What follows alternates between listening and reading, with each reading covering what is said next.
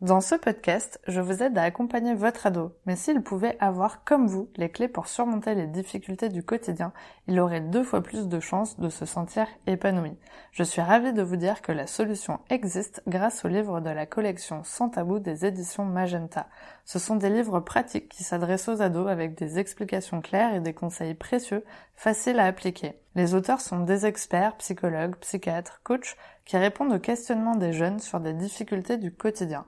Ils abordent de nombreux sujets comme la confiance en soi, le stress, l'équilibre alimentaire, l'amour, la sexualité, les écrans, l'amitié, les émotions. Dans chaque livre, en plus des conseils des experts, vos ados trouveront des tests pour mieux se connaître, des témoignages de jeunes qui racontent leurs expériences et des jeux pour être acteurs du livre. N'hésitez pas à glisser ces livres précieux entre leurs mains, car ils n'oseront peut-être pas vous poser certaines questions. Publiés par Magenta Édition, ces guides sont disponibles dans toutes les librairies et en ligne. Alors ne vous privez pas de pouvoir discuter et échanger sans tabou avec vos ados.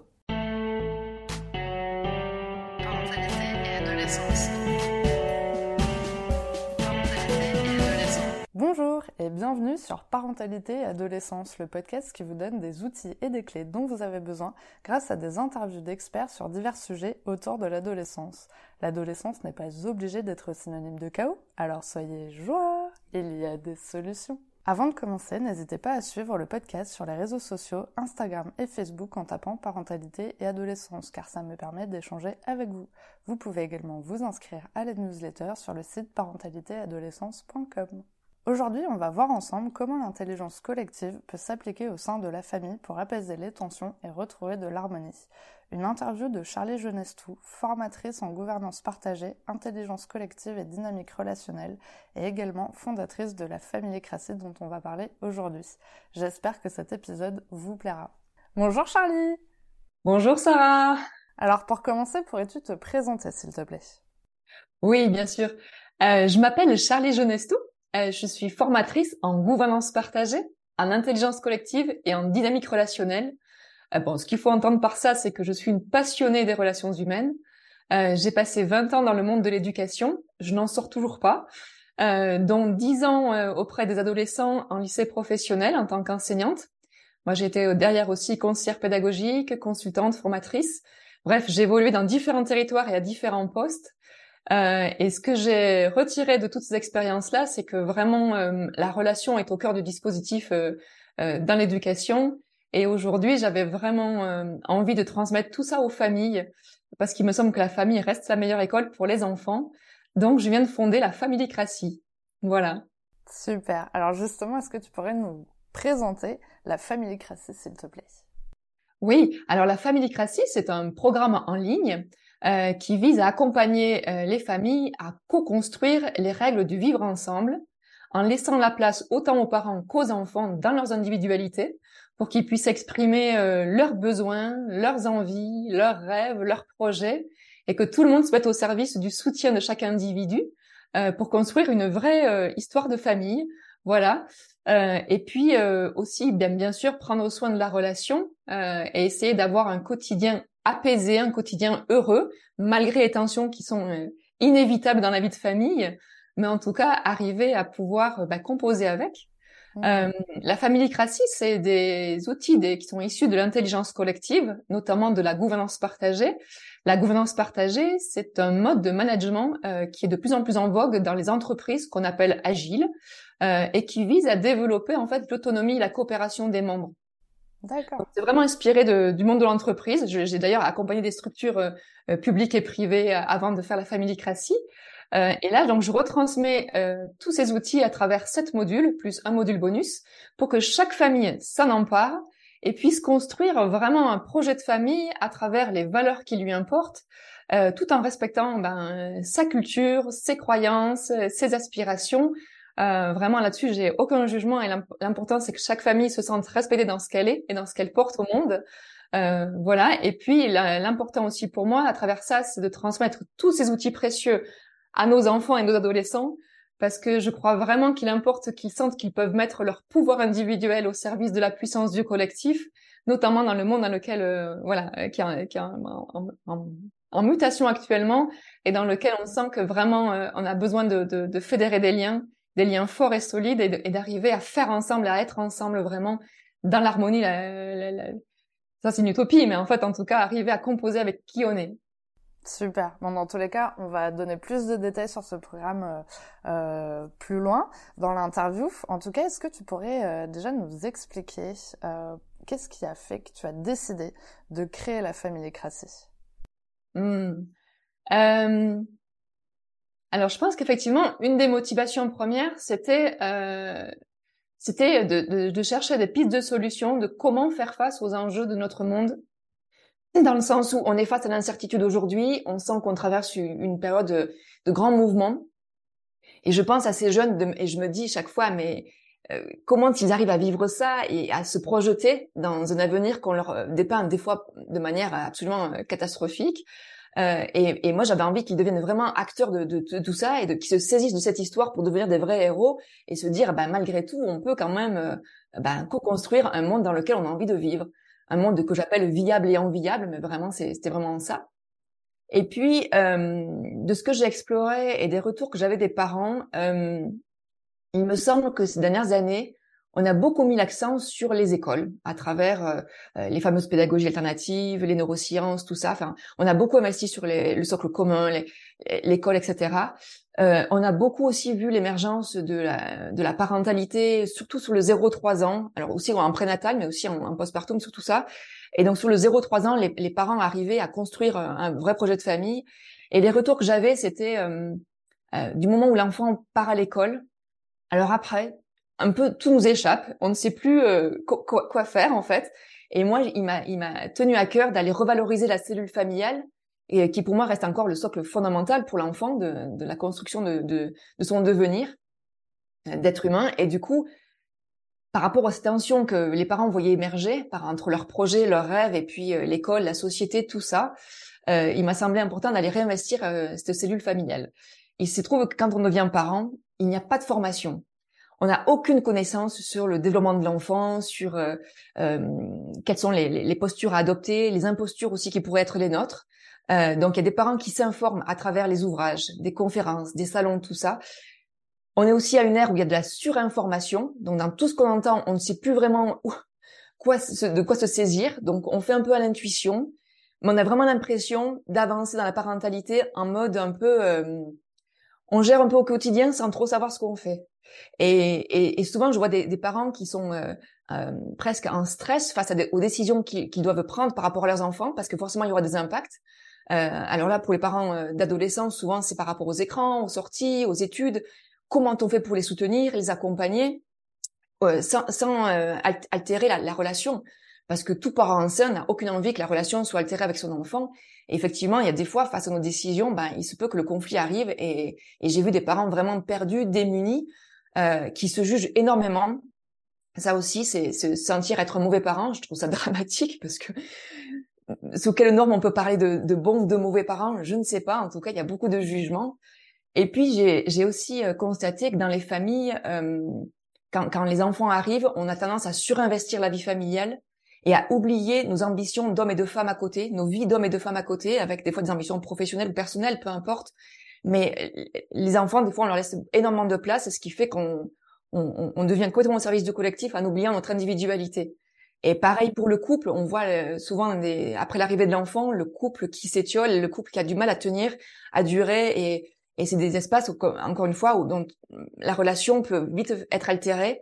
Et moi, il m'importait d'avoir euh, des outils à proposer qui puissent soutenir le développement personnel et collectif dans la vie de famille, pour que vraiment tous ces espaces-là soient nourris et qu'on puisse avoir vraiment une vie de famille euh, heureuse et harmonieuse. Mmh, super, c'est hyper intéressant. Est-ce que du coup justement euh, tu, parlais d'intelligence collective, est-ce que tu pourrais nous expliquer en quoi, euh, déjà qu'est-ce que ça veut dire l'intelligence collective et en quoi elle peut s'appliquer au sein de la famille, comment, euh, comment ça peut fonctionner? Parce que du coup tu parlais aussi de, de, ton expérience en entreprise, donc comment tout ça a fait que ça fonctionne pour la famille? Oui, bien sûr.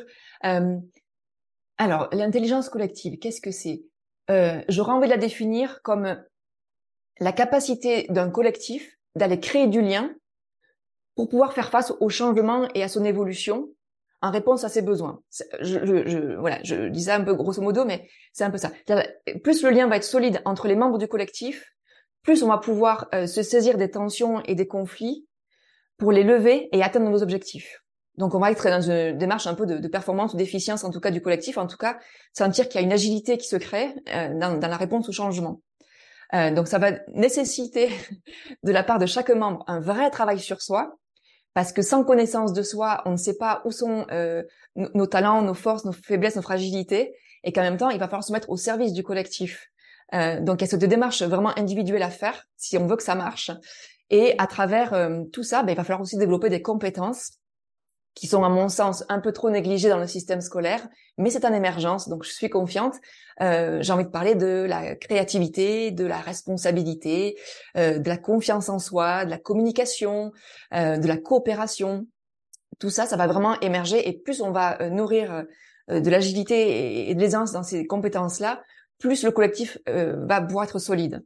et on va vraiment s'adapter à l'évolution de chaque membre parce que chaque membre est une forme d'énergie euh, qui va, dont il va falloir se saisir et, et, qui va à la fois faire émerger quelque chose qui va dépasser euh, la somme des individus. C'est-à-dire que le collectif va devenir quelque chose d'encore plus grand, qui nous dépasse, parce qu'on ne sait pas ce dont on est capable de faire ensemble. Voilà, c'est ce que j'ai envie de dire. Euh, donc ça soutient vraiment le développement personnel. Et puis, euh, quand on met l'intelligence collective au service de la famille, eh ben ça permet à des familles de construire une vraie culture familiale, euh, de, de, de, vraiment avoir un vrai projet de, de famille. C'est-à-dire qu'aujourd'hui, on ne fait plus des enfants dans une démarche de survie. Aujourd'hui, je crois qu'on fait des enfants euh, parce qu'il y a plein de choses qu'on projette sur des enfants, notamment dans la vie de famille, mais il y a aussi des valeurs qu'on a envie de porter en fait et de transmettre dans ce monde en fait. Euh, donc il y a tout ça qu'on peut qu'on peut vraiment euh, venir cultiver. En fait, finalement, c'est créer un peu euh, une super team. ça fait un peu ça, ça ouais. C'est un peu ça, c'est créer ta team, ta, ta team familiale. Euh, moi, ce que je me demande, c'est que bah, autour de moi, et je pense que c'est pareil pour toi, hein, on connaît tous des gens où on, on peut dire, bah oui, je sais qu'un tel il est très famille euh, et un autre l'est pas du tout. Euh, du coup, par rapport à ça, comment euh, cette team familiale, en gros, peut vraiment euh, être euh, ouais, fonctionner correctement s'il y en a qui sont plus ou moins famille. Enfin, tu vois, comment ça peut s'adapter mmh. ça? Euh, en tout cas, euh, l'objectif n'est pas d'être une famille complètement euh, euh en, co en, cohésion et, et, super soudée, mais par contre, déjà d'aller respecter les individualités. Euh, on, on, ne peut pas garantir a un moment, un enfant ait envie de, de s'éloigner de la famille pour faire son chemin. ça, c'est inhérent à plein de parcours que j'ai observés. et ça, il faut être hyper OK avec ça. Et il faut être dans l'acceptation de ce qui est aussi, de ce qui se présente en fait. Néanmoins, il me semble que dans les collectifs que, que j'ai accompagnés ou que j'ai soutenus, plus on laisse l'individu s'exprimer et partager ce qu'il est, plus il a, il a des bonnes raisons de rester en fait dans le collectif. Euh, souvent, ce qu'on va chercher à l'extérieur, c'est ce qu'on n'arrive pas, nos besoins qui ne sont pas nourris par ce collectif. Parce que des fois, on n'est pas euh, écouté, entendu dans, dans, nos besoins, dans nos rêves, dans nos projets, on, ne se sent pas soutenu.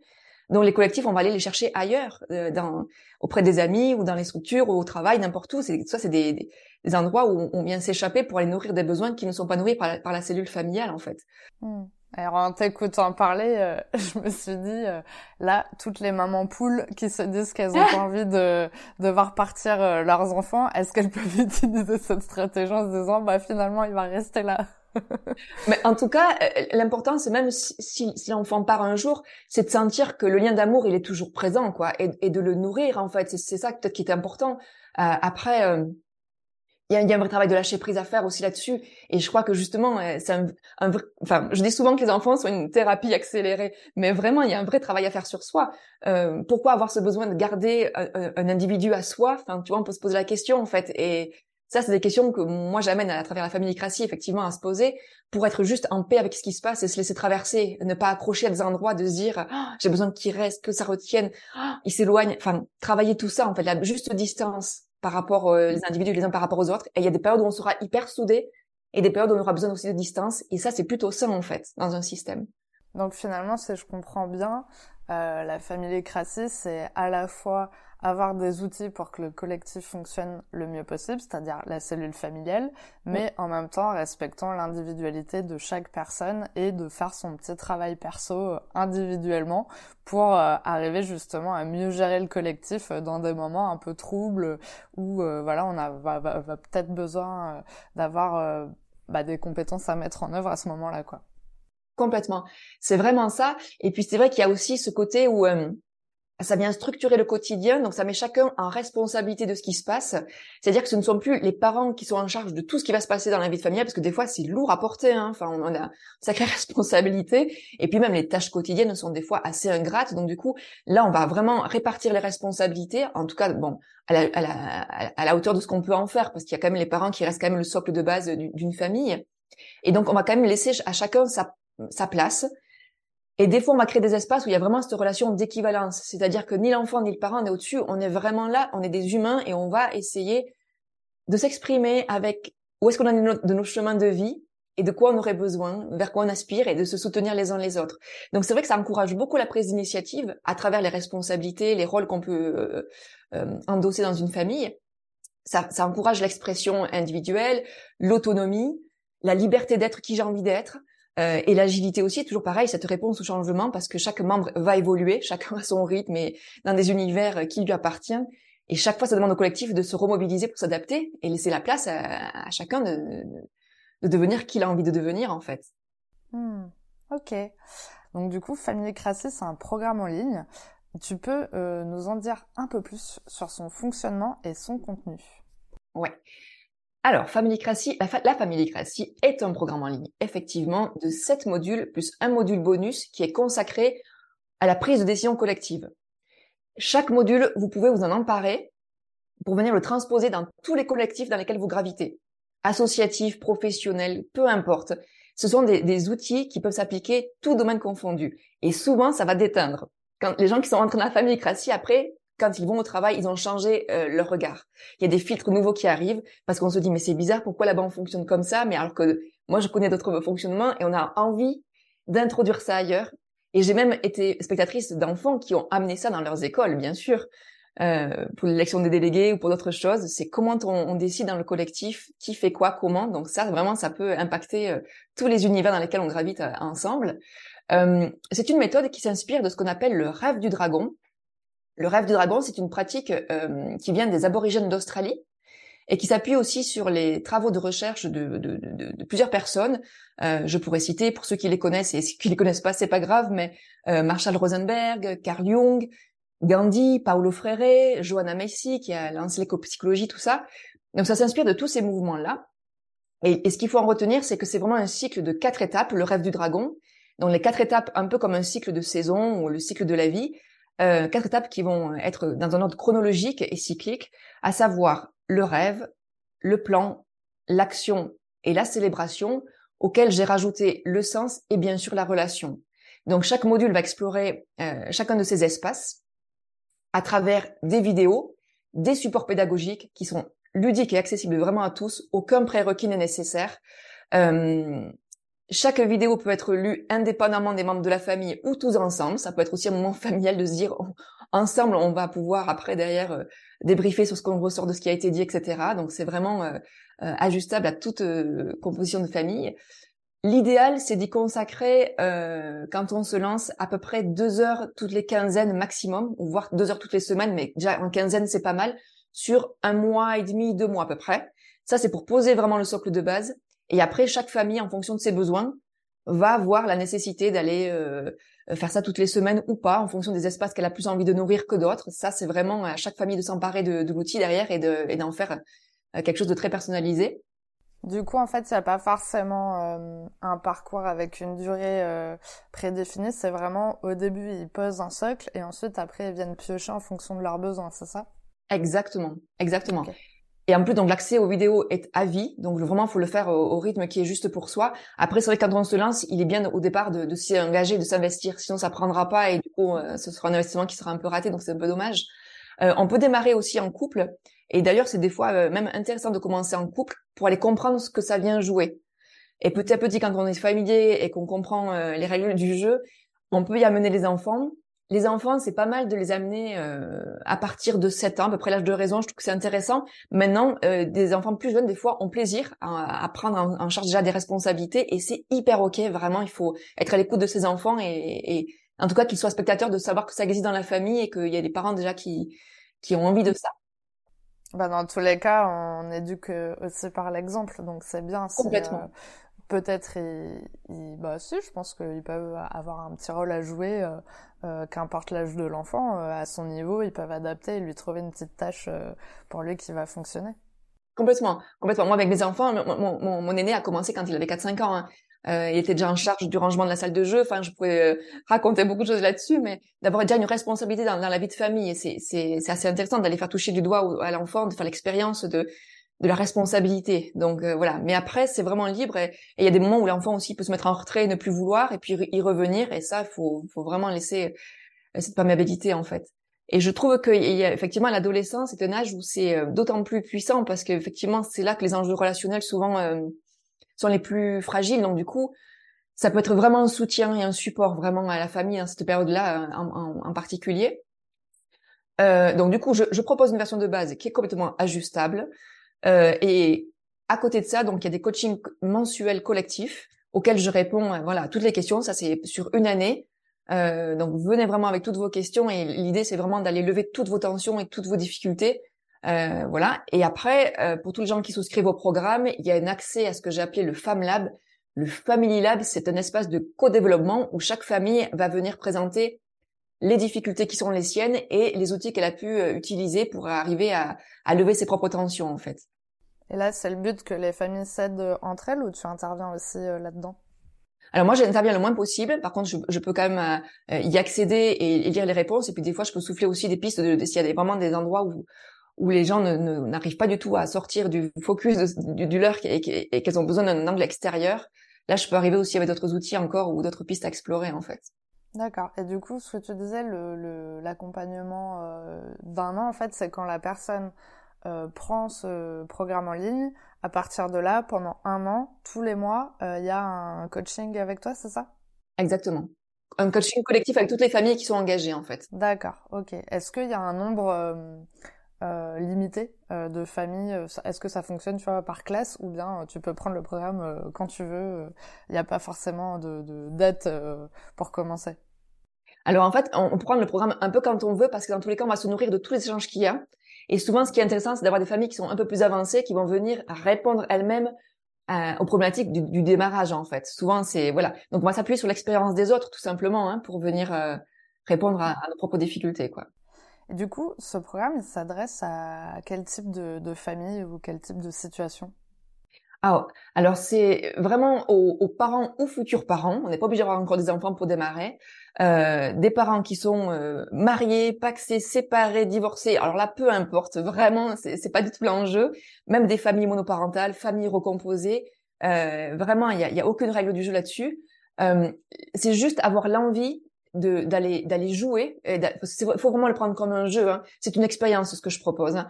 Euh, aller découvrir ces outils là les explorer euh, dans une démarche de développement personnel et collectif, de sentir qu'est-ce que ça a changé pour nous, est-ce que ça, voilà, comment on a pu redéfinir un peu nos règles du jeu, du vivre ensemble, et puis euh, avoir l'envie d'avoir un foyer le plus apaisé possible, j'ai envie de le dire comme ça, mais qui soutient vraiment les individus. Donc c'est toujours pareil, c'est une intention qu'on a envie de, de, de porter. Là, c'est pour le coup, ça y répond.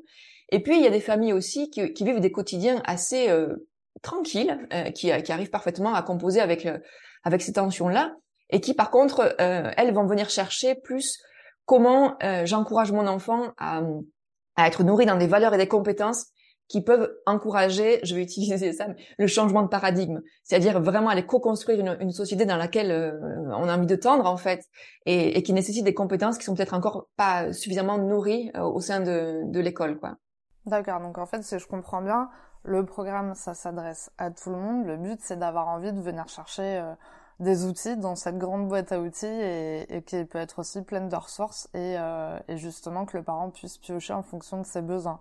Il peut y avoir des gens qui aient euh, vraiment des grosses problématiques et qui cherchent vraiment des solutions euh, qu'ils vont pouvoir retrouver grâce aux outils que tu proposes, ou bien des gens pour qui ça va plutôt bien finalement la relation familiale, mais voilà qui cherchent toujours bah, des petits bonus pour toujours améliorer ou évoluer, en tout cas dans le bon sens. C'est bien ça?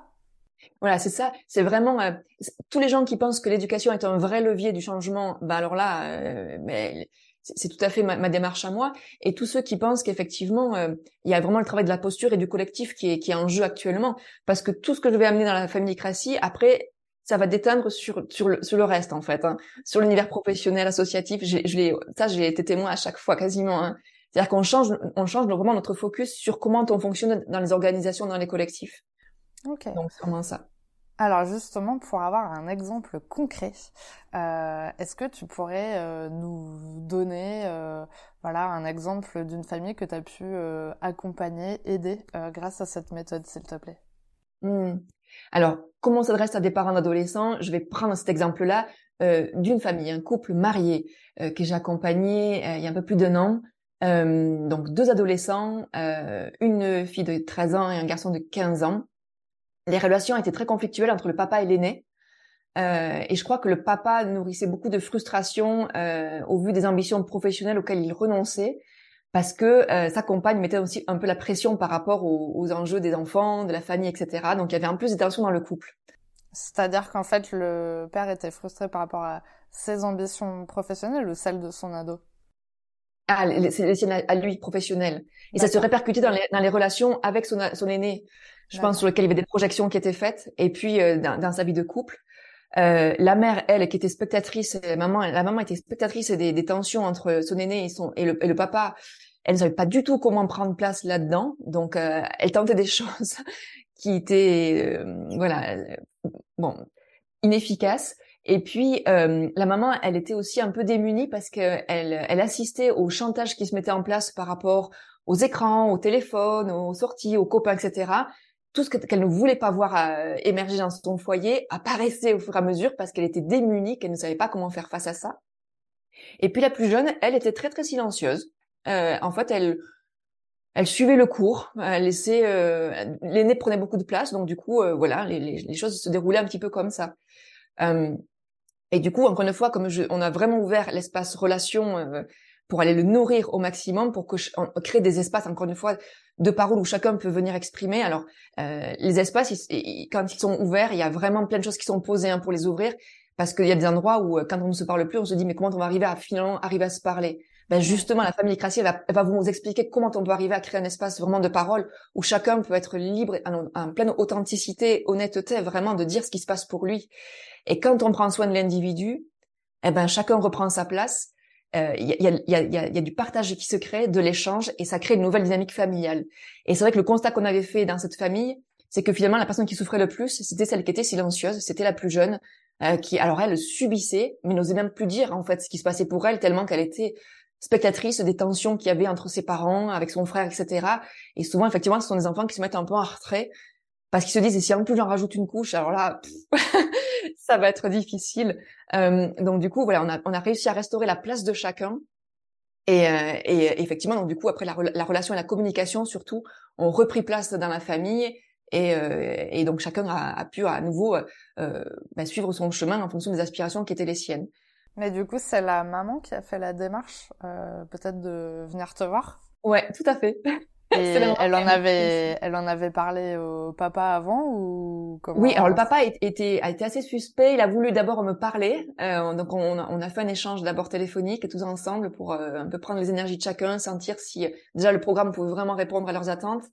Euh, voilà. Et puis après on s'est lancé quoi. Mais c'est vrai que ça fait partie des parents qui sont démunis face à des adolescents et en plus qui viennent rejouer des choses qu'ils ont vécues qu'ils ne voulaient absolument pas voir réémerger mais ça revient au moment. C'est c'est un peu le jeu, quoi. Et en même temps, j'ai vraiment envie que les parents entendent que l'idée de tout ça, ce n'est pas qu'ils arrivent à, à asseoir leur autorité et, et à imposer, euh, ce qui, enfin, ce qui est juste pour eux à leurs enfants. C'est pas du tout ça. Il va y avoir des espaces de codécision, donc c'est un vrai travail sur soi. Il va falloir apprendre à lâcher prise aussi, à laisser la place aussi aux, aux enfants et aux adolescents qui amènent plein de choses qui peuvent vraiment nourrir le foyer. Donc vraiment, c'est un vrai travail aussi sur soi.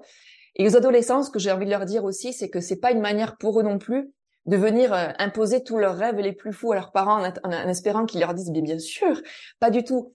Euh, J'ai envie de leur dire que des fois, des parents qui disent non, c'est aussi que une manière de leur dire qu'ils les aiment. Euh, il y, a, y, a des parents qui ont le langage d'amour des fois qui est je cherche le meilleur pour toi et là je sais que c'est pas juste donc là je vais te dire non en fait. Et quand on est adolescent, on a du mal à l'entendre ça mais vraiment un parent qui questionne, un parent qui, qui cherche, un parent qui force de proposition une solution, c'est un parent qui aime profondément son enfant. Et ça, les adolescents, des fois, malheureusement, ils n'entendent que les noms de leurs parents, mais ah bah confiance, confiance. Euh, et du coup, pour revenir sur cet exemple, euh, ils ont vraiment réussi à utiliser les outils que tu proposes tout seul, ou tu as dû quand même euh, un petit peu les accompagner ou les guider euh, euh, plus de façon individuelle? Alors, à un moment, ils, m'ont sollicité dans des séances individuelles pour que je fasse ce qu'on appelle de la facilitation. Euh, c'est un peu c'est un peu le principe de la médiation en fait, mais il y avait tellement d'enjeux entre l'aîné et le, et le papa que euh, voilà, je suis venue en soutien en fait parce qu'effectivement il y avait un moment il y avait besoin d'avoir quelqu'un d'externe qui ne soit pas dans des enjeux affectifs avec ce qui se passait pour pouvoir juste reposer le cadre et laisser à chacun euh, voilà l'espace d'expression qui était nécessaire en fait. D'accord. Donc euh, en fait, c'est aussi quelque chose qui est possible de faire si vraiment euh, c'est compliqué. Euh, tu peux intervenir mm. justement pour pour les aider parce que c'est bien aussi de, de pouvoir expliquer ça pour les parents peut-être où il y a peut-être plus du tout de communication qui se dirait oh, ça a l'air génial, ça a l'air magique cet outil, mm. comment ça se passe? Mais voilà, c'est aussi une étape qui est pas facile, surtout l'étape de la communication quand vraiment elle est euh, un peu en rupture. Euh, même avec les meilleurs outils du monde, il y a quand même besoin de, de peut-être un petit peu de temps et euh, potentiellement d'avoir un petit peu d'aide d'une personne extérieure justement qui va pouvoir euh, bah, peut-être apaiser les tensions et justement qui vient euh, sans tout ce bagage émotionnel. Bien sûr. Ouais, il y a ça. Et en même temps, les, les, les coachings collectifs sont assez puissants là-dessus, hein, parce que euh, des fois, il y a des, encore une fois, c'est des parents externes qui eux observent la situation comme moi. Hein. Quand on n'a pas l'enjeu affectif, c'est beaucoup plus facile pour comprendre euh, là où ça se joue en fait la tension. Euh, et, et, et, après, bon, c'est la manière d'aller amener, parce qu'effectivement, il y a des gens qui refusent de bouger aussi. Hein. Il, y a, y a, des gens qui, qui, ont une vraie rigidité en eux parce que ça vient toucher à des choses qui sont trop profondes et des, des peurs, et des croyances, tout ça. Donc il faut aussi derrière avoir un cadre de sécurité qui soit vraiment très très solide hein, pour arriver à faire ça. Donc c'est d'autant mieux quand la, la personne en a, elle a, a envie, qu'elle a la, conscience et qu'elle a envie de changement. Bon, et en même temps dans les familles, des fois quand on est tout seul à voir, à voir vraiment le problème et à chercher la solution, mais c'est aussi des fois la manière de pouvoir euh, amener le changement. Des fois, on est, on est soi-même le responsable de ce changement-là. En fait, quand on se change soi-même, tout le système va changer dans tous les cas. Donc des fois, on peut venir aussi tout seul faire l'expérience. Dans tous les cas, comme je le dis, tous ces outils, ils vont déteindre dans, tout, dans tous vos univers à côté. Donc, euh, même tout seul, ça peut être une démarche euh, intéressante. Hein. Voilà. D'accord. c'est chouette. C'est chouette. C'est vrai que bah oui, il peut y avoir euh, plein de problématiques diverses et variées. donc donc oui. Et puis des fois, on peut le voir dans le couple. Il y a des moments où nous, on a envie d'aller dans une direction. On se dit ah ça serait trop bien. on pourrait changer ça et on pourrait faire ça. Et l'autre est pas du tout enclin à vouloir aller dans la même direction. bon bah ça peut être intéressant d'avoir peut-être quelques outils pour se dire bon bah peut-être que j'aurais dû l'emmener d'une autre façon. Ça aurait peut-être mieux marché. Et et comme on l'a dit tout à l'heure, effectivement, on apprend aussi euh, par l'exemple. Euh, et du coup, bah, si déjà un des deux fait, euh, on va dire, le job, entre guillemets, et qui fait déjà ce travail pour lui-même, et que l'autre personne voit que cette qu'en fait bah, elle va bien, euh, qu'elle est de bonne humeur, que ça a l'air d'aller pour elle, bah, au bout d'un moment en fait cette personne va forcément aller euh, vers l'autre en lui disant mais comment t'as fait, mais du coup c'est quoi, mm. euh, enfin voilà ça va être un petit peu intrigant finalement. Et voilà donc peut-être pas forcément d'aller tout le temps au conflit à se dire non mais viens là il y a une solution, viens on pourrait faire ça comme ça, mais plus bah, déjà peut-être de se renseigner. Comme tu l'as dit on peut aussi prendre le programme tout seul pour bah, justement prendre l'information. Peut-être amener euh, euh, son compagnon, euh, son partenaire de vie à regarder ce programme aussi ensemble et déjà travailler ça ensemble et en, échanger là-dessus. Puis petit à petit, bah du coup, le déverser aux autres membres de la famille. Je pense qu'il n'y a pas forcément, comme tu l'as dit, de règles pour pour commencer ce programme, mais en tout cas, si un des membres de la famille a envie de changement et a envie de trouver des solutions, au moins cette personne, au lieu de se battre contre tous les autres membres de la famille avant d'y arriver, peut au moins euh, aller chercher cette information pour elle, prendre toute cette information, échanger avec toi, échanger avec les autres parents, et, et ensuite euh, bah, peut-être amener euh, les autres membres de la famille pour ce grand changement collectif. Mmh. Complètement, complètement, parce que des fois un, un, un partenaire ou même un enfant qui est réfractaire, c'est juste dans son chemin. On ne sait pas à quel moment il va d'un coup se dire, mais bien sûr, en fait, maintenant ça y est, je suis prêt, je viens en fait. Mais ça, on peut pas le savoir. Des fois, il, ne viendra jamais. Et des fois, ça arrive. Ça, on peut pas savoir, effectivement. Mais déjà, c'est effectivement de trouver des ressources. Et, euh, là, tu l'as souligné, effectivement, même dans un couple, ça se joue. La prise de décision collective. J'ai des aspirations qui m'amènent là-bas, toi là-bas. Comment on fait qui, qui, a raison, qui a tort? Tout ça, on va venir vraiment le, le, le comprendre, savoir ce qui se joue dans une relation quand on fait ça et comment on prend la décision ensemble euh, pour que les, les, les, deux individualités soient hyper ok avec ce qui se passe. Qu'on reparte pas avec euh, et voilà il me dit encore une fois non.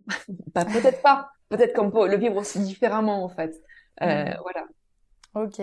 Alors justement, on arrive à la question pour les auditeurs. As-tu un message à transmettre aux personnes qui nous écoutent aujourd'hui, sachant que pour beaucoup, c'est des mamans d'ados, hein. même si je sais que oui, les papas, vous êtes là, euh, mais euh, on va pas se le cacher, souvent c'est les mamans qui sont à l'initiative du changement. Ouais. Ah ouais. Alors, j'ai vraiment envie de m'adresser en tout cas aux mamans qui se sentent en difficulté, déjà, parce que ça, c'est c'est des fois très très lourd à porter. J'ai envie de dire à ces à ces mamans-là ou même ces parents-là, euh, tout le monde est en difficulté tôt ou tard dans sa vie de famille. Euh, c'est inévitable, ça fait partie du, du jeu, c'est comme ça. Et, et, et donc de l'urgence de sortir de la culpabilité et de se dire mais chez nous ça marche pas, c'est pas vrai. Même nous professionnels de l'éducation qui avons encore plus de connaissances que la plupart des gens, on est nous-mêmes en difficulté dans nos vies de famille. C'est une réalité. Euh, après, on a plus d'outils dans la palette pour pouvoir se saisir et se dire comment on fait pour lever justement les tensions et tout ça. Mais ça fait partie du jeu, il faut l'accepter. Donc sortir de la culpabilité, de se dire chez nous c'est pire qu'ailleurs, c'est pas vrai, c'est pas vrai. On, ne sait pas ce qui se passe dans l'intimité des familles. Et moi qui de plus en plus y entre, j'ai envie de vous dire, je ne vois pas une famille. En même temps, c'est pour ça aussi qu'elle vient de me voir les familles, mais il n'y a pas des familles chez qui tout est merveilleux, c'est pas vrai. Donc accepter les tensions, accepter le conflit. Euh, on nous a pas prévenu avant de devenir parents, mais c'était inévitable. ça va émerger tôt ou tard. Ce qui est important, c'est que tout conflit, toute tension, euh, est un écart entre ce que je vis actuellement et ce vers quoi j'aimerais tendre. Euh, et que du coup, ce conflit-là, cette tension-là, il faut arriver à s'en saisir comme une opportunité de croissance pour la famille, pour soi, et de se dire que c'est une chance qu'on peut saisir de pouvoir évoluer vers quelque chose qui nous, qui nous fait nous, penser être mieux pour nous et pour nos, pour nos enfants, pour notre vie de famille. Euh, et puis, euh, j'ai aussi envie de dire de, de, vraiment de garder confiance parce que euh, toute période de conflit est une période à traverser c'est qu'une étape dans le chemin en fait. Euh, il faut faire confiance à l'impermanence dans la vie. Tout est en mouvement, tout se transforme, euh, et que dans une période comme celle qu'on traverse, qui est assez anxiogène de, de, mon point de vue, en imaginant que nos adolescents sont eux-mêmes en plus dans une période assez sensible de leur vie, ils ont besoin d'être nourris dans des besoins d'espoir, de projection, de sécurité, et que ça va reposer sur des parents qui ont confiance aussi. Même si des fois on tremble, bien sûr qu'on a le droit de trembler, mais gardons confiance euh, continuons à questionner, à chercher, à montrer qu'on on est, on est, en mouvement, qu'on se laisse pas, euh, on n'abandonne pas, on, se résigne pas au conflit, à la tension. On va toujours aller chercher, questionner, parce qu'un enfant qui n'a plus d'espoir, un enfant qui sent que tout est figé et que rien n'évolue, il va aller chercher la transgression. Euh, et ça, c'est très difficile à vivre pour des parents. En même temps, si elle se présente, pareil encore une fois, se laisser traverser et accepter, c'est qu'une étape c'est une étape et il y, a des, y a des outils qui existent, il y a des choses qui existent. Donc, allez explorer les, les espaces de soutien pour aller trouver euh, de vous-même en fait des, des, des, moyens de pouvoir encore une fois questionner ce qui se passe, mieux comprendre ce qui se joue pour la, pour l'enfant. Et des fois, ce sera peut-être pas votre rôle à vous. Peut-être que c'est des personnes extérieures qui vont venir soutenir vos enfants, vos adolescents dans une période qui est sensible pour eux et il faut accepter. Mmh. Oui, et puis il faut pas euh, avoir honte ou peur finalement d'aller chercher de l'aide ailleurs parce que des fois ça fait vraiment le plus grand bien je pense d'avoir quelqu'un euh, qui arrive justement sans ce bagage émotionnel. Et, euh, et en plus de ça l'adolescent peut être plus enclin euh, justement à, communiquer avec cette tierce personne euh, parce que justement il n'y a pas tout ce, cet historique euh, derrière et, euh, et, ça peut débloquer euh, déjà la situation dans un premier temps et, et renouer le, le, le, dialogue et que ça puisse un petit peu euh, s'apaiser. En tout cas, merci beaucoup pour tous ces beaux messages d'espoir aussi. Donc ça c'est cool, mm-hmm. on aime bien. et pour finir, comment pouvons-nous te contacter et s'inscrire au programme en ligne? Mm. Euh, alors le, plus facile, c'est d'aller sur le site, euh, donc www.familycracy.fr. Familycracy, ça s'écrit family L-I, et cracy comme démocratie, puisque cracy, c'est ce qu'on, c'est le pouvoir et la puissance, donc le pouvoir et la puissance des familles. Familycracy.fr. Alors dessus, vous aurez tous les liens pour vous inscrire. Vous aurez aussi des liens pour prendre rendez-vous avec moi par téléphone pour qu'on fasse connaissance et nous assurer que vraiment le programme répond à vos besoins et vos attentes. Euh, il y a un formulaire de contact. Sinon, il y a aussi l'adresse de contact. Donc, euh, c'est comme vous voulez. Néanmoins, c'est peut-être le plus facile. Et il y a aussi la page Facebook sur laquelle vous avez euh, régulièrement des informations sur, sur les espaces que je peux nourrir, la manière dont je peux nourrir. Et puis, et puis vous, vous, pouvez aussi voir si ma personnalité euh, aussi ça colle pour vous, parce que des fois en tant que professionnel, on, voilà, on pose quelque chose et, on est on est on n'est pas non plus pas l'unanimité pardon. Du mm. coup, sentez ça, sentez mon énergie, sentez si ça vous parle ce que je propose et puis euh, si vous avez l'élan, ben venez et puis on peut en parler avant de vous lancer dans le programme. Hmm, super. Bon, dans tous les cas, je mettrai tous les liens en description de l'épisode, donc ça sera très facile pour vous de tout retrouver. Merci beaucoup d'avoir accepté mon invitation sur le podcast. J'espère vraiment que ça pourra aider à porter des pistes euh, de réflexion, des pistes de solutions pour les parents qui en ont besoin. Merci beaucoup, Sarah. Merci pour ta confiance. Vraiment, hein. j'avais vraiment beaucoup apprécié. Et j'ai vraiment aimé euh, cette expérience de, transmission euh, avec ces parents-là que je ne vois pas, mais que je peux essayer de toucher avec ma voix. Et j'espère en tout cas qu'ils garderont confiance en tout cas dans ce qui se passe pour eux. Merci d'avoir écouté l'épisode jusqu'au bout, j'espère qu'il vous a plu. N'hésitez pas à le partager auprès d'un parent qui pourrait en avoir besoin, de noter l'épisode si la plateforme d'écoute vous le permet, car ça aide le podcast à être référencé et donc à être plus visible par d'autres auditeurs. On se retrouve la semaine prochaine pour un nouvel épisode. À bientôt!